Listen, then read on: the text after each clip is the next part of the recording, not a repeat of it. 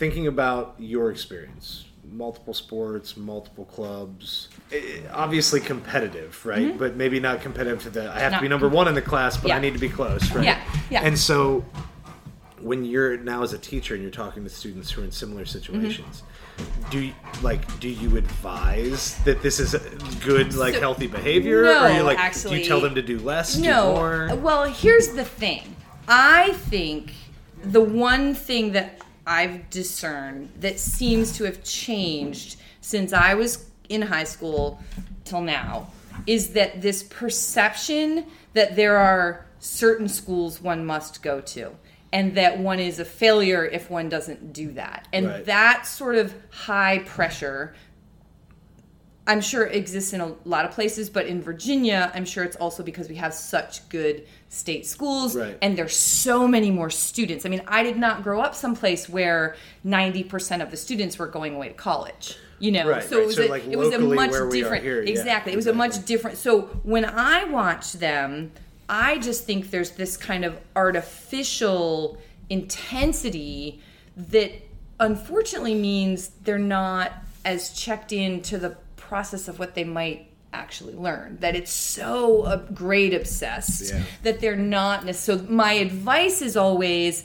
actually try to find some things that you care about Yeah. instead of i mean i was never in high school with this notion that i was going to like create a resume i wasn't thinking oh i'm going to go do key club and go do this so that i can you know create a resume Right. i was thinking oh i'm interested in this i'm interested in that i'm going to go do just do those things so i'm just going to do those yeah. things and more and more i think there's this kind of um angling to Kids are doing a lot create your things they're not interested in. persona Yeah. of who you want to be. You're building a resume. You're Yeah. you're looking and that to me is very artificial. And I think a lot of it is about the fact that we rate school, you know, like all that stuff, like what's the top school, what's the you know, there's just this whole thing. And I've even said before I kind of blame parents, like my me, my generation, because I feel like we've taken this thing, parenting, that should be kind of very um you're doing it for others and it should be you know and we've turned it into sort of this reflection of us so Right. that we have to be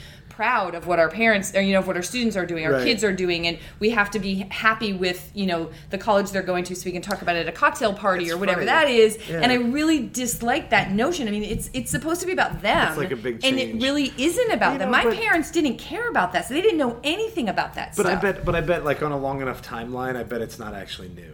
Because you got to think there, there are times there are cultures like, you know, what is? I think uh, the pressure. I do think the pressure because of the it's a numbers game, Yeah, and I think yeah. the funnel of how many kids from this area Yeah. can go to UVA Yeah. is new. That was not the case thirty years ago. yeah. That did not matter. Well, and and it's almost like it's it's it's like two things. I mean, in a way, at some point it wasn't new, but you didn't worry about like numbers or grades. But like the, the what, what was it? Um, it's Confucius, like filial piety. Like everything's Oh, yeah. about like your dedication to family and representing the family and Yeah. carrying the family name.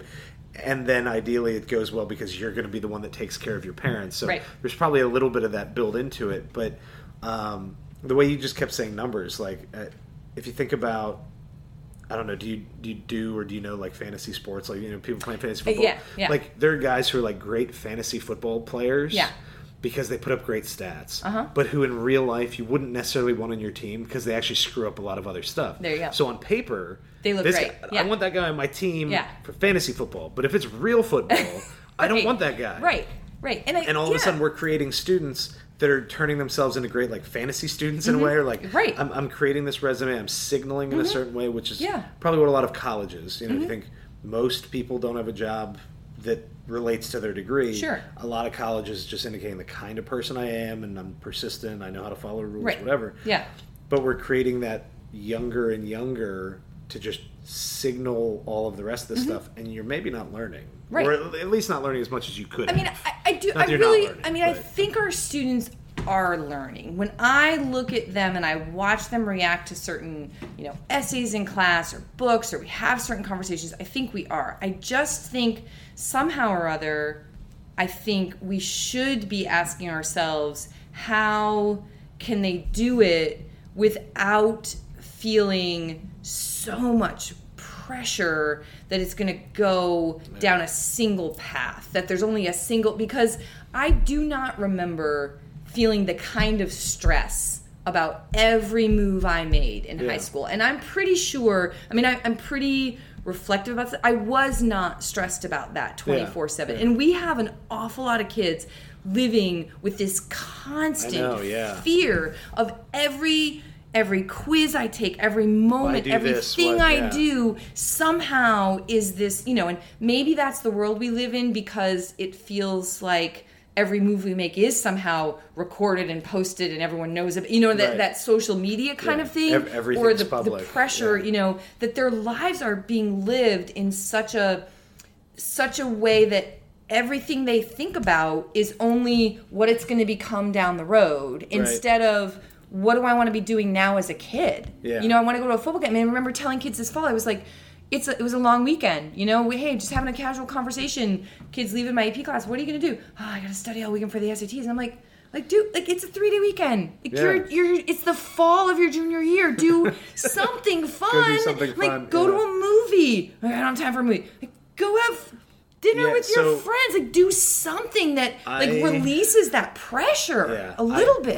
I, I tell people, and this started as a separate conversation about you know how you should or shouldn't be handling going to a party, or if your friend offers you a beer and you're 17, and like the correct answer is no, right? But like, the, the, but the thing is, like, I, well, Are you going to get caught? No, I don't know. but- well, but the this is correct just answer is what's the risk? Uh, well, and, and but that's that's sort of it. And so so what I always tell them is, you shouldn't be judging everything based on either exactly what that act is. You think about what do I risk versus what do I get a little bit, or you make the decision based on sort of how it's like. I feel like kids are hyper aware of like the butterfly effect that if this quiz does this this does this to the grade Mm-hmm. Right. which does this Where's to the thing this and then- then I know, don't and get it's like, and, and i tell them like life is over. behaviorally though i say like the most important thing that most people are doing between 16 and 20 16 and 22 something like that is that you're doing things that are creating options and Mm-hmm. creating habits if you've never done something like if you've never had a beer the best thing is to just say no for as long as you can because as long as you keep saying no you don't really know what you're missing you just say no once you've said yes once it's now an option Yeah, there you go. and, Ooh, and the, this again. the taboo disappears. Yeah. So once you've done something once, like skydiving, jump out of a plane, horrifying, right? Yeah. But once you've done it once, you're a little scared the next time. But yeah, all right, I know what I'm doing, right? Yeah. And so once you've done a thing, it becomes an option. right. And once a thing's an option, you might do it more, which turns things easily. Like what becomes normal to you between 15 and 22, 23, you're setting up for that's normal for the rest of your life. And so I was telling them, I'm not telling you to do or not do anything. I'm telling you that if you're thinking about doing something now that you don't think you want to be doing when you're 30 or 35 or 40 or whatever, then don't do it now or hold off as long as you can because it decreases the chance of the habit. This was a conversation that very much started during like a study hall Uh-huh. when a kid who had gotten comfortable enough is trying to ask general questions Yeah. about like what do I What do do at this party this weekend Yeah. kind of thing without incriminating themselves. And so I'm trying to give what I think is good advice, but I'm do what you think is right, don't get in trouble, do what your parents tell you, Yeah. you know, whatever, that, that's up to you and I now find myself giving the same talk, which was basically be mindful of your decisions when you're mm-hmm. in a social setting. And I'm now doing it about studying. I literally just had this conversation with a kid last week who was worried about the SATs this past mm-hmm. weekend. And I said, I just want you to think like you're putting a lot of pressure. You've already taken Yeah. the test a couple of times. And, and I understand it's important to you. I said, but think about the anxiety Right. and the stress. Like, think of how you feel right now. And then answer one question Do you want to feel like this for the rest of your life? Right. And he looked like, eyes got really wide. He goes, No. no. And I said, Right. then don't allow it to happen so often now. I'm Yeah. not saying you're never going to be stressed. Right. But when you accept stress as just a thing that you're constantly dealing Right. with, And they go ahead and do. expect that's just going to be forever. That's the thing. They do. I don't sleep. I mean, I hear them say it all the time. I don't. I don't have any time to. I don't have any time to sleep. I mean, then your schedule doesn't make any sense. Why are you taking six AP classes? That is my biggest. Yeah. If I could change, I know you. Oh, we, you said we were going to get to what's the one thing you do. I would find a way to